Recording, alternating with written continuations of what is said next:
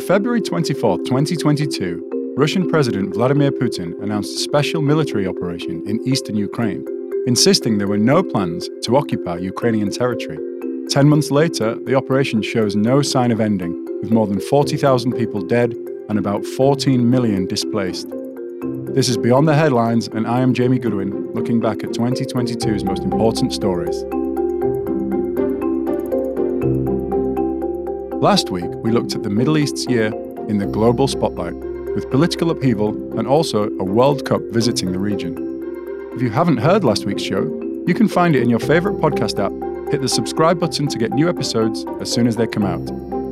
This week, we look at the effects of Russia's invasion of Ukraine in Europe and across the world, as well as the death of the United Kingdom's beloved Queen Elizabeth the Second and the ascent to the throne of her son, the now King Charles. We will also take a look at the incredible fall from grace of superstar rapper Kanye West and what his recent statements tell us about the danger of celebrity in the modern age. On the twenty-fourth of February, Russian tanks crossed into Ukraine in the largest military attack in Europe since the Second World War. The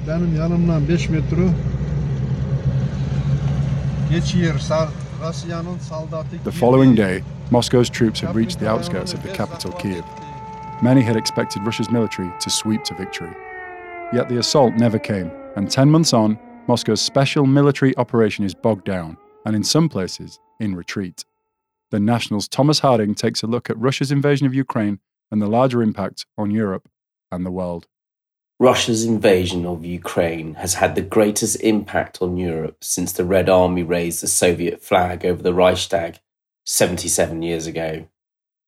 At a stroke, President Vladimir Putin has created a fundamental shift in defence and security posture of the European countries since the Second World War.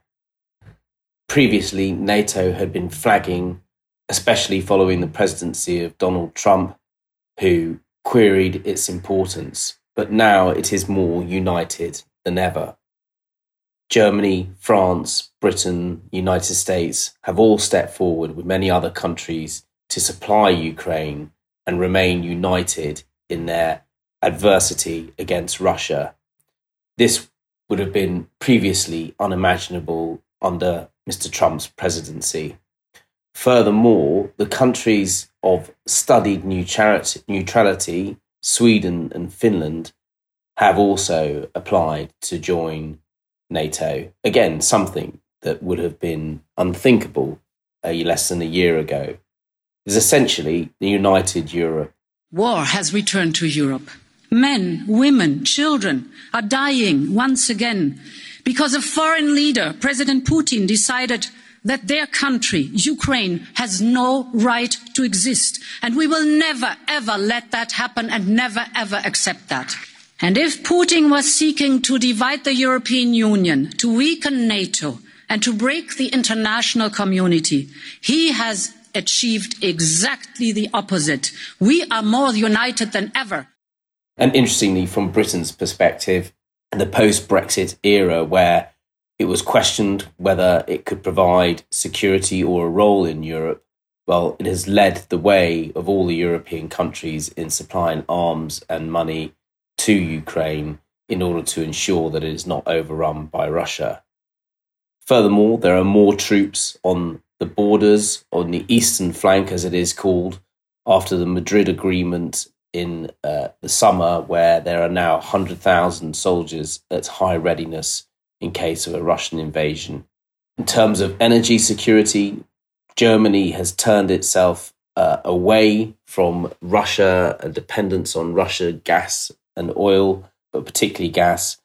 Um, the Nord Stream two pipeline from Russia to Germany has essentially ceased or not come into operation, um, and Germany's dependency between forty and sixty percent on Russia for gas is is no longer there, and it's turned to other sources um, to supply its industry and domestic use.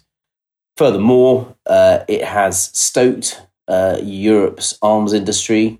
The use of tanks and artillery and missiles um, has been immense in Ukraine, but the resupply to keep Ukraine uh, with enough uh, arms to defend against Russia has been a benefit for Europe's defence industry, but also a wake-up call because they did not have enough weapons and therefore they need to ramp up their production, which they appear to be now doing. And the war itself has brought in a new form of fighting in the, the modern married with the old in terms of tanks and artillery fused with drones and a citizen intelligence officer on the ground reporting back um, in the sort of social media context as, as and alongside open source intelligence such as satellites has made a, a remarkable development in modern warfare that the Ukrainians had used to great effect. But overall, twenty twenty-two has seen a fundamental shift in the security posture of Europe, where it is united, rearming, and strong and strengthening itself against Russia, and Russia looks increasingly weak. twenty twenty-two will go down as one of the seismic in the history of the British royal family with the death of Queen Elizabeth the Second, just months after she celebrated her record seventh decade as monarch. She died on eighth of September at the age of ninety-six. Following her death, the U K entered an official ten-day period of mourning. Our reporter, Gillian Duncan, recounts what she saw and the mood on the ground during the time. On the eve of her Platinum Jubilee, Queen Elizabeth the Second unexpectedly settled one of the final issues facing her seven-decade-long reign, how Camilla would be known once the then Prince Charles acceded to the throne had been the subject of debate for seventeen years since the couple's wedding. On the day before she became the first British monarch to rule for seventy years, the Queen let it be known that it was her sincere wish that her son's second wife be known as Queen's Consort on his accession to the throne. Little did the public know how soon the clarification would matter. Just seven months later, after the heat of the summer finally faded, the country marked what former British Prime Minister Boris Johnson called its saddest day. She knew how to keep us going when times were toughest. And it is that indomitable spirit with which she created the modern constitutional monarchy. That is why we mourn her so deeply, and it is in the depths of our grief that we understand why we loved her. And at the age of ninety-six, after seventy years as Queen, Britain's longest-serving monarch had died. The beginning of the year struck a very different tone. Although the Queen had already somewhat stepped back from duties after announcing a new quieter phase of her reign the previous November, her presence still loomed large. So in a move to mark her official February anniversary of her seven-decade-long reign, she penned a letter to the public. In it, she let it be known that it was her sincere wish that her son's second wife be known as Queen Consort on his accession to the throne. She wrote, "I remain eternally grateful for and humbled by the loyalty and affection that you continue to give me. And when in the fullness of time, my son Charles becomes king, I know you will give him and his wife Camilla the same support that you've given me, and it's my sincere wish that, when the time comes, Camilla will be known as Queen Consort as she continues her own loyal service."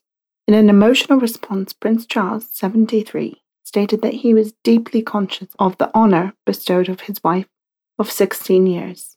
"We are deeply conscious of the honour represented by my mother's wish," Prince Charles said.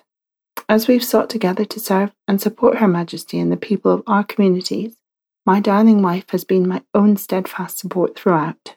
The year of this unprecedented Platinum Jubilee brings an opportunity for us to all come together in celebrating the service of the Queen, by whose example we would continue to be led in the years to come," he said.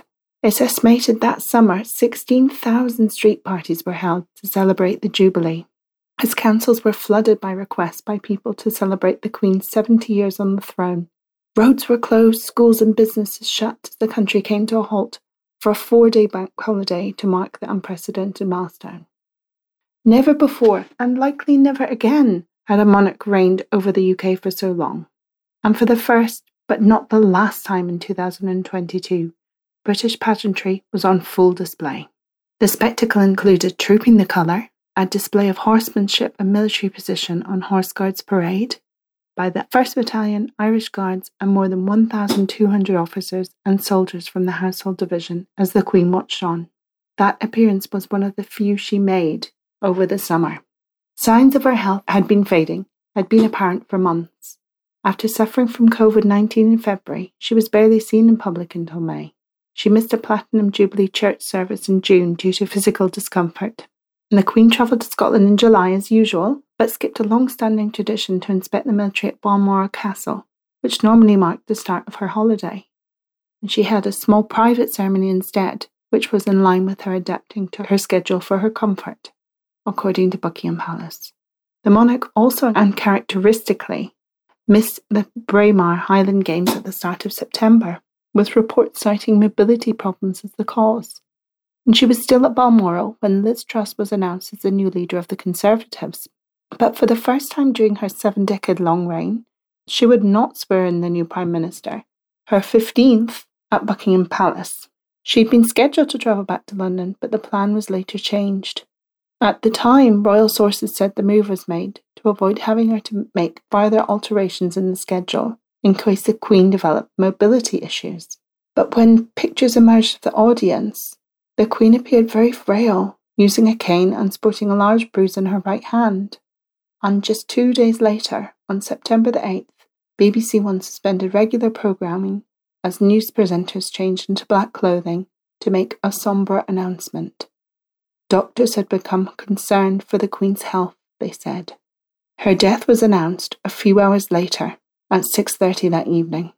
She died at three ten that afternoon with the now King Charles and her only daughter, Princess Anne, by her bedside, as other family members were on their way. The royal commentator, Richard Fitzwilliam, said her death was something we were trying to will ourselves into thinking it wasn't going to happen. Her legacy was truly unique. She was remarkable, the way she was to the end, a symbol of duty and unity. And former Prime Minister Boris Johnson, who'd been ousted only days previously, summed up the mood of the nation when he said, "In the hearts of every one of us, there is an ache at the passing of our Queen, a deep and personal sense of loss, far more intense perhaps than we ever expected." Kanye West, also known as Ye, is the king of controversy, but twenty twenty-two took him to an all-new low. His hot-headed antics saw the music mogul not only lose large amounts of money, but also saw him barred from social media platforms and dropped by fashion brands and his creative agency. Our reporter Willie Lowry takes us through the tumultuous journey of Kanye's year and the dangers of celebrity. In a country as big and diverse as the U S, where every year so much happens, it can be at times daunting trying to pick the biggest stories of the year. twenty twenty-two was no different. Mass shootings continued to tear apart the fabrics of communities across the country, from Texas to New York to Colorado. There were midterm elections that brought surprising winners and losers, and the seemingly never-ending drama encircling former President Donald Trump. The Supreme Court overturned Roe v. Wade, leaving it to individual states to decide whether women should have the right to an abortion, a decision that will reverberate for years to come. But one story that continues to baffle and that has real consequences as well is the unraveling of Ye, the popular rapper formerly known as Kanye West. When, when I run for president twenty twenty-four, we're going to definitely know what y'all laughing at. Ye has a long history of troubling comments and positions, but in twenty twenty-two, he took it to another level. In October, he was dropped by Adidas and a host of other major brands after he made a series of troubling comments about Jews, trumpeting old stereotypes and conspiracy theories while speaking with Fox News's host, Tucker Carlson. Most of what he said was quite simply too outrageous to repeat. His bizarre behavior has once again got him suspended from Twitter, despite Elon Musk's best efforts to make the platform a less regulated space where users have more freedom to speak their minds. I tried my best. Despite that, he again violated our rule against incitement to violence, Musk tweeted. Account will be suspended. Musk's tweet came after another bizarre interview Ye did with known conspiracy theorist Alex Jones. Ye even managed to make Jones, who has repeatedly called into question whether the mass shooting at Sandy Hook happened, it did, of course, seem like the rational one. He told Jones that he liked Hitler. Quote, I love Jewish people, but I also love Nazis, he said. Jones was quick to say he disagreed. While one man's descent into conspiracy theories and anti-Semitism may not seem all that important, when it's someone as high-profile as Ye, it can have real consequences and influence. Thanks this week to Thomas Harding, Gillian Duncan, and Willie Lowry. We were produced by Thomas Smith, Arthur Edison, and Doa Farid. I'm Jamie Goodwin, and this was our twenty twenty-two wrap for Beyond the Headlines. For all the latest episodes, just hit subscribe in your podcasting app, and if you can leave us a review while there, it will make all the difference.